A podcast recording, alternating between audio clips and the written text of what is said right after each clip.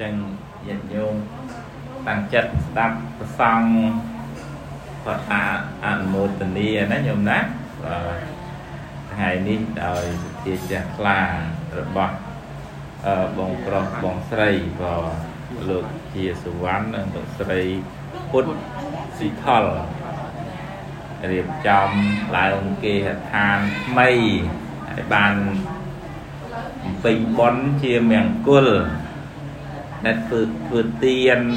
ថ្វាយគុំព្រះសំសិលចិត្តយើងសបាយហ្នឹងហើយចិត្តយើងសបាយនឹងឈ្មោះថា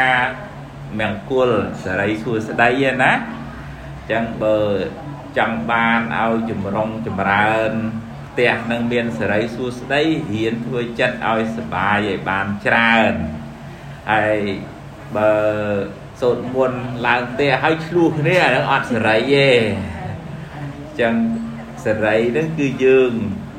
ទទួលខុសត្រូវបំផែងសាងណាញោមណាហើយបានធ្វើទៀន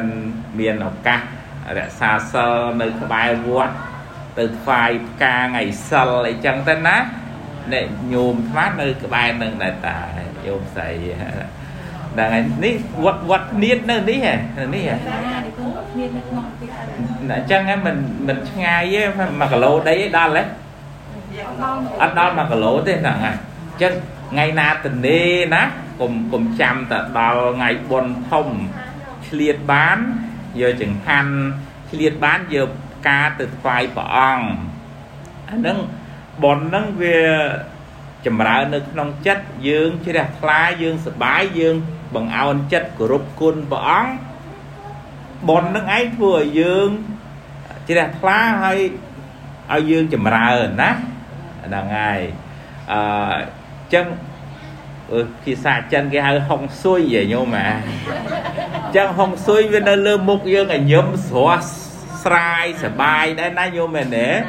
ហ្នឹងហើយផ្ទះសបែងឲ្យវាស្អាតបាតនៅក្នុងធម៌ថាបើផ្ទះស្អាតទេវតាស្រឡាញ់ទេវតាជួយថែយើងហ្នឹងហើយហើយបើផ្ទះកក្រិចកគ្រប់មិនបោសមិនជ្រះទេវតាណាមកនៅជាមួយមែនទេញោមណាហ្នឹងហើយអញ្ចឹងអឺគោរពបូជាចដូនចតាធ្វើទៀនឧទ្ទិសកុសលជូនគាត់ហើយមានពេលគោរពបរតនត្រ័យហ្នឹងហើយអញ្ចឹង អឺយើងដេញភាពសៅមងចេញពីចិត្តចេញពីផ្ទះអស់ហើយអាហ្នឹងចម្រើនណាហើយបើយើងក្នុងចិត្តរបស់យើង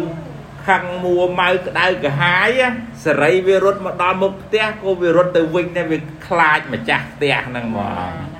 ចឹងណាហ្នឹងហើយចឹងសូមចម្រើនដោយសេចក្តីសុខសេចក្តីចម្រើនទាំងអស់គ្នាសូមអនុមោទនា